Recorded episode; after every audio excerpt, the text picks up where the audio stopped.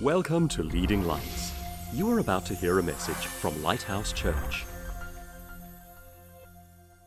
We've been talking about the parables of Jesus, and today I'm going to try and cover a couple of parables. And it's in Matthew chapter 13 and verse 44. Jesus said again, The kingdom of heaven is like treasure hidden in a field, which a man found and hid. And for joy over it, he goes and sells all that he has and buys that field. Again, the kingdom of heaven is like a merchant seeking beautiful pearls, who, when he found one, a pearl of great price, he went and sold all that he had and bought it. You know, the parables of Jesus are so amazing. I was saying about a word from the Lord, like the one Di brought, but it's the same with the parables. There's a, an initial message and, a, and an impact that it has on us, and we understand something. But then the more we think about it and we meditate and soak in it, the more meaning and facets of meaning come out of it, and we start to see greater and greater things. And the more we are open to the message, the deeper it goes and the more impact it has in our lives. And often a parable will have an, a, a superficial meaning, which is good and true, but then the deeper ones are the ones that are the most impactful. And there are various meanings depending on how we are approaching it. So I've, I had heard, when I was a younger Christian, I'd heard the parable of the pearl of great price. It's quite a famous parable. I've just read it here, where a man found a pearl and he sold everything he had and he bought it. But I hadn't realized that it was linked with another parable about a treasure hidden in a field. Uh, in my mind, I'd always just put those two together as the same parable. But listen, let me read it again. There's two different parables here. The kingdom of heaven is like treasure, so it's something so valuable, treasure, hidden in a field. There's a hiddenness, there's, there's a need to not just w- rush on by, but to stop and search. We, some men found a f- uh, treasure in a field in Jersey 10 or 12 years ago over in the east of the island, and it was one of the biggest corn, uh, coin hoards ever found and it was amazing. Made national news. You can go and see it at Hougue Bie at the moment in Jersey.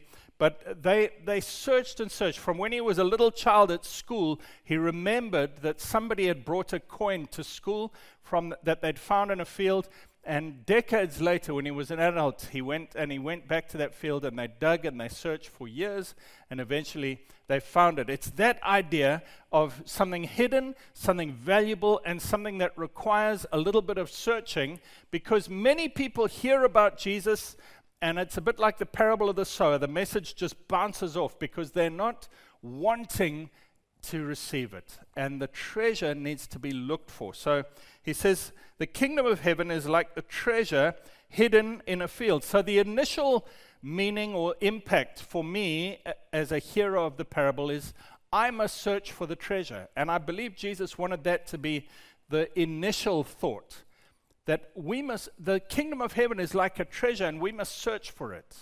And the pearl of great price is, is like Jesus. We must search for him. That's the initial one. But there are, there are different layers here. Listen to what it says.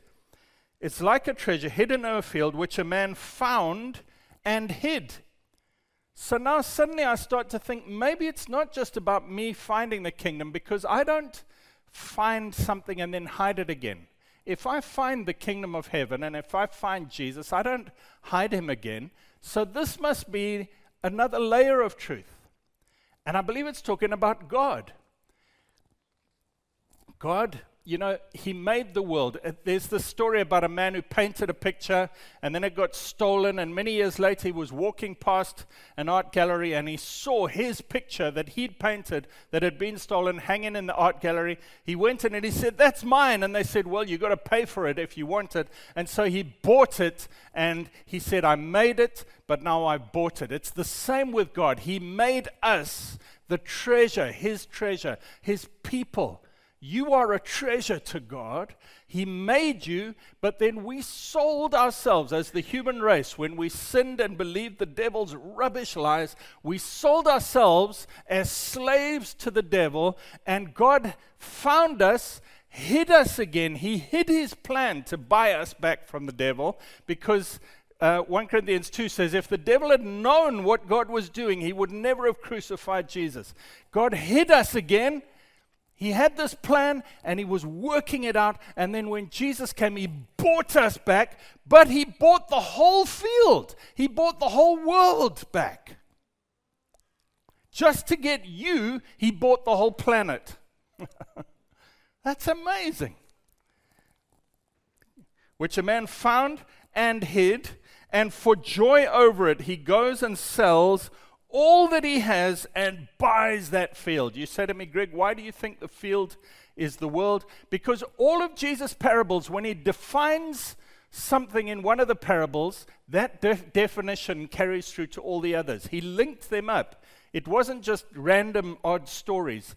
Whenever he defines something in one parable, that definition carries through to the other parables. So the seed is always the word of God, the field is always the world, and there's all these different meanings that he gives in other parables. So,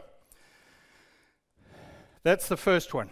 The kingdom of heaven is like treasure hidden in a field, which a man found and held, hid, and for joy he goes and sells all that he has and buys that field.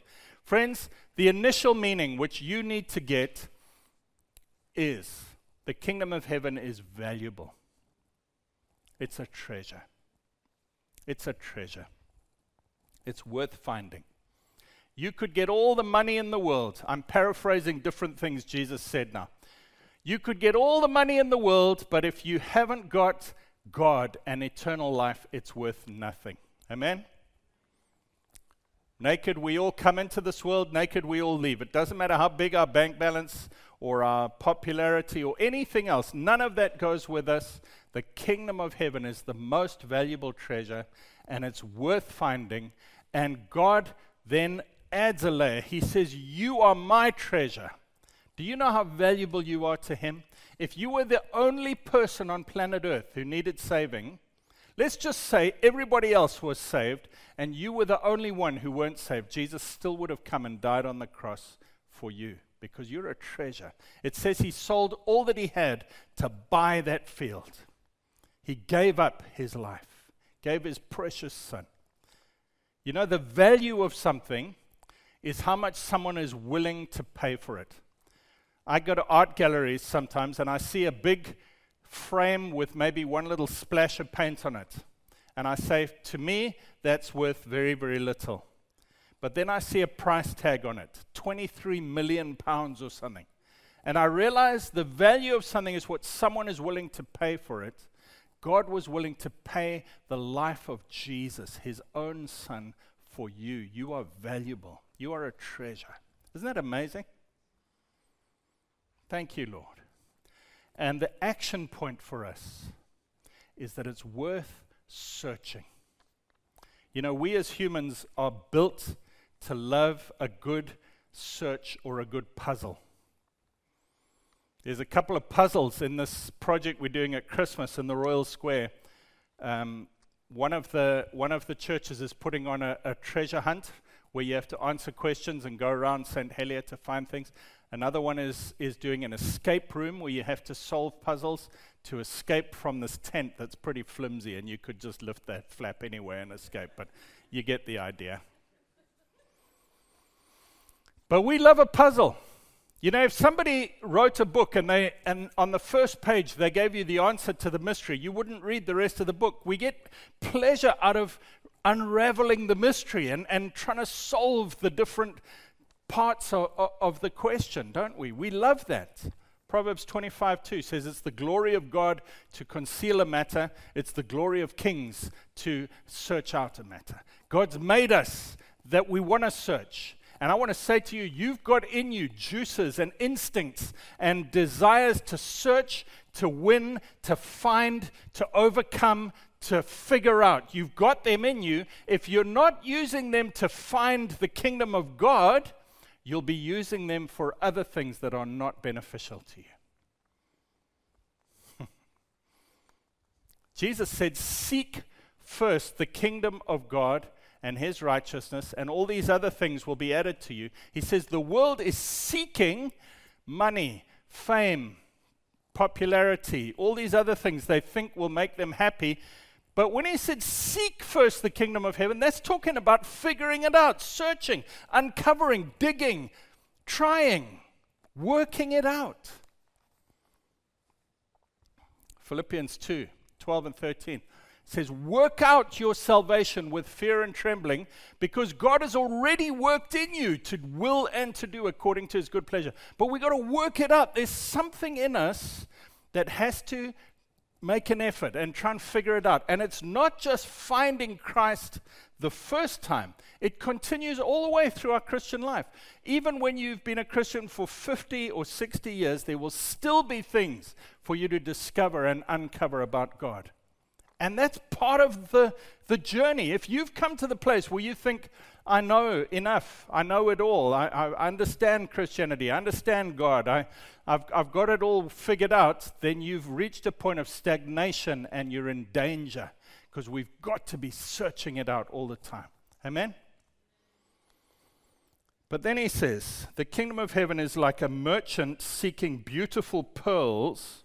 And again, the first impact is I've got to find Jesus, the pearl of great price. Yes, that is true. But then it says, when he had found one pearl of great price, he went and he sold all that he had and he bought it. And that is talking about you. You know, we can sometimes think, yes, God died for the treasure of the world. Yes, he died for the treasure of his church. But I'm just a nobody. It must be Susie or, or Grant or, or Matt or whoever it is that God died for, not me, but actually, he says, You are, you are a treasure, a pearl of great price. I wonder if you realize how special you are to God today. I wonder if you've realized that even if He had to do it again, Jesus would come and die again for you. That's how much He loves you. And you know, if He went to all of that pain and cost to buy you, He's going to keep working to keep you. You are valuable to Him. He's got you in His hand. You are special. If we knew how excited God was about spending time with us, I think we would want to spend more time with Him. His, his heart starts beating faster. He's filled with joy and excitement and happiness. In the Old Testament, it says, The Lord your God is mighty to save. He will rejoice over you with singing. He will rejoice over you with love. And it talks about God dancing when we come into his presence to meet with him. He loves you. You are so precious to him. When you come into his presence, he loves you. There's nothing but love that he has for you. But now I just want to close by talking about three other parables, which I probably won't have time to read all, but I will just refer to them. In Matthew 18, and in Luke 15, there are three lost things that are mentioned. So in Matthew 18, it starts off, and Jesus calls a little child to himself, a, a tiny little child. And he talks about how precious little children are, that they always uh, their, their angels are always in the presence of God, that the kingdom of heaven belongs to such as these, that they are close to God, that we need to become like them to enter the kingdom of God. He says, These little children, and he's got this little child standing next to him, and he's telling the story. And then he tells the story of three lost things. The first one is a lost sheep. He said there was a shepherd who had a hundred sheep, and one of the sheep wandered off and the shepherd left the 99 and went to find the one lost sheep. And when he found him, he put him on his shoulders. That speaks of care and healing and comfort, but also maybe because the sheep was wounded from going away from the shepherd and it needed to be carried back. And maybe also a little bit of discipline where the shepherd says, Now you must listen to me now. The, the shepherd takes the sheep and he brings it back to the 99. And he said this at the end of that little parable in Matthew 18, uh, verse 14. Even so, it is not the will of your Father in, who is in heaven that one of these little ones should perish. So he's just told the parable of the lost sheep. One sheep out of the hundred has gone off and he's gone to find it. And then he concludes, he says, It is not the will of your Father that one of these little ones should perish. He was talking about children. He was saying children up to a certain age are going to heaven, they are forgiven. Children are saved. But there comes a point where they wander off. And also in that passage, he says, Things that cause offense and sin will come, but woe to him through whom they come. So every child will come to a point where they wander off and they need to come back. And the parable of the 99 and the 1 is talking about us finding children who have wandered away and need to get saved again. It's, that's what the, the context of that parable is about, which is why youth ministry is so important the lost sheep. Why am I going to show you these three lost things? Because they go together with the treasure hidden in a field. Once I've realized I am the treasure and Jesus is the treasure, he then says, There's a field with other treasures. You must now help me go to find them and bring them in. And when there are 99 saved ones, he says, You must go out and you must find the one that has wandered away and you must bring them back. I'm deeply challenged by that. And I hope you are too. The reason, one of the reasons we are called Lighthouse Church is because a lighthouse shines out to the lost and the, the struggling in the sea and says, Come, there's a safe haven, there's a safe place, there's a safe path. We have got to be looking out for the lost ones. There's a story, it's probably not a true story, but I believe it's a helpful story about a, a sea rescue organization built around a lighthouse where they used to go out every night with all their, their gear on and their protective gear and their boats, life rafts, and they would go out into the stormy seas to rescue people who were drowning. And then they would come back in, they would clean them up, and they would have coffee and tea together, and they would rejoice that they'd brought another one in. But over time, they started just arriving at the lighthouse and they wouldn't go out anymore. They would talk about how they would go out, but actually they would just have coffee together. And over time, it just became a case of them singing songs about going out, never going out, and having tea and coffee together. And I want to tell you, I've been in churches where that instinct that God has given us to search and to find has been turned inwards, and we start fighting each other instead of fighting the devil. And we start trying to change each other instead of trying to save the lost. And that is a terrible church to be in. Amen? So he says, there's a lost sheep, and we've got to go out. And it's not just, you know, it's not just one shepherd who's supposed to go out all of us are supposed to be looking, looking, reaching, because Jesus puts us in jobs and relationships and places that he wants to save people from. And it's not just the clergy, the pastor, who's supposed to do that. Amen? Second parable is the lost coin.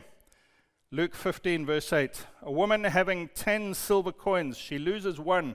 She lights a lamp, she sweeps the house, she searches, carefully until she finds it. And when she has found it, she calls her friends and neighbors together, saying, Rejoice with me, I found the piece which I lost. Likewise, I say to you, there is joy in the presence of the angels of God over one sinner who repents. He says we are supposed to be, yes, we're the treasure in the field. Yes, we're the pearl of great price.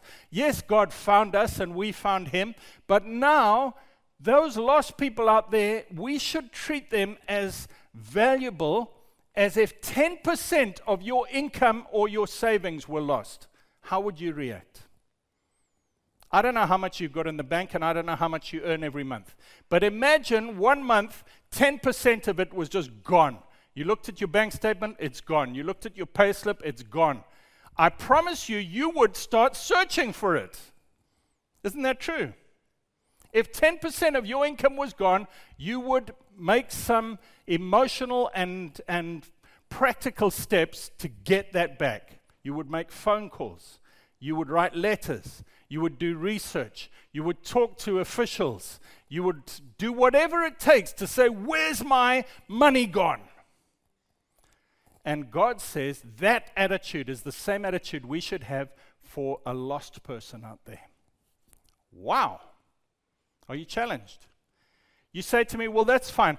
I just want the first two parables, please, Gregg. I just want to be the pearl of great price and the treasure in the field, and I want to be found by Jesus, and I want to just, just come to church, please. He says, No, no my parables. Remember what I spoke about two weeks ago?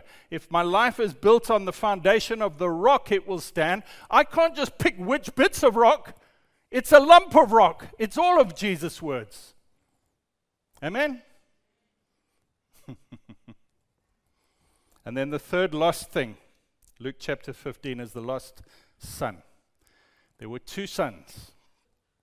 They were living with their dad. The youngest son got rebellious, the oldest son got proud. The youngest son said, I hate you, dad. You say to me, Did he say, I hate you, dad? He said, I want my inheritance now, which is the same as saying, I wish you would die. And he rebelled. He rejected his dad. He rejected his brother. He went off. He paid the price for being out there away from the father. And when he realized this is not a happy place to be, he came back and he was repentant and he was broken and, and, he changed his mind and he loved his dad again. And his dad forgave him completely. The oldest son never went away, but he was proud. He said to his dad, I've always been with you. I've been working night and day. I've never done anything wrong. You've never given me the recognition I deserve. I don't want to come into a party to celebrate my brother's return. He thought he deserved it. And at the end of the day, if the party is heaven, the prodigal son is in heaven and the older proud son is not. So, what do we do with this? We say, Lord Jesus, thank you for your parables. Thank you that you searched for me. Thank you that I am so precious to you. And thank you that you are so precious. But Lord, now I want to let that seep through the whole of me. And I want to become one who cares so much for the lost sons, for the lost coins, for the lost sheep and Lord, that field of the world that you bought, I want to start claiming back parts of it and parts of that treasure that are still hidden, and I want to bring them back into your house. Let's pray together. Thank you, Lord. Thank you, Lord. Thank you for your words. Thank you for your life and your love and your power. Thank you for your grace, Lord. Thank you for your forgiveness. Thank you, God, that you said every time we come back to you, we call on your name, we confess our sins, you are faithful to forgive us, to save us, to cleanse us, to heal us completely. And so, Lord, we come back to you. We say, Please, Lord, don't let me become a treasure who got proud of how important I was and forgot about the lost ones where I used to be. Help me, Lord. Help me, Lord. Lord, I pray for the young people in our lives, but also in this island of Jersey. The children and especially the teenagers, those lost sheep, Lord. I pray that you would bring them in, Lord. Bring them in, Lord. Save them. Show yourself to them and use us to reach them. I pray for our Christmas outreach in the Royal Square, Lord, where there is a chance for some of those precious treasures to be brought back, those ones you've bought and paid for. I pray, Lord, that you would bring young children, parents, young teenagers, and young adults to know you, to see you, to, to get a, a, a desire to come close to you. In Jesus' name. And I pray for everyone in this room, Lord, that you would help us to make sure that we've got our priorities the same as your priorities, Lord, to realize how valuable we are, but there's still many lost ones out there that we need to be reaching. I thank you, God, in Jesus' name. Thanks for listening. Please visit leadinglightsnetwork.com and subscribe to our podcast on Apple Podcasts. Please consider supporting this ministry by making a donation on the giving page at leadinglightsnetwork.com or lighthousejersey.com.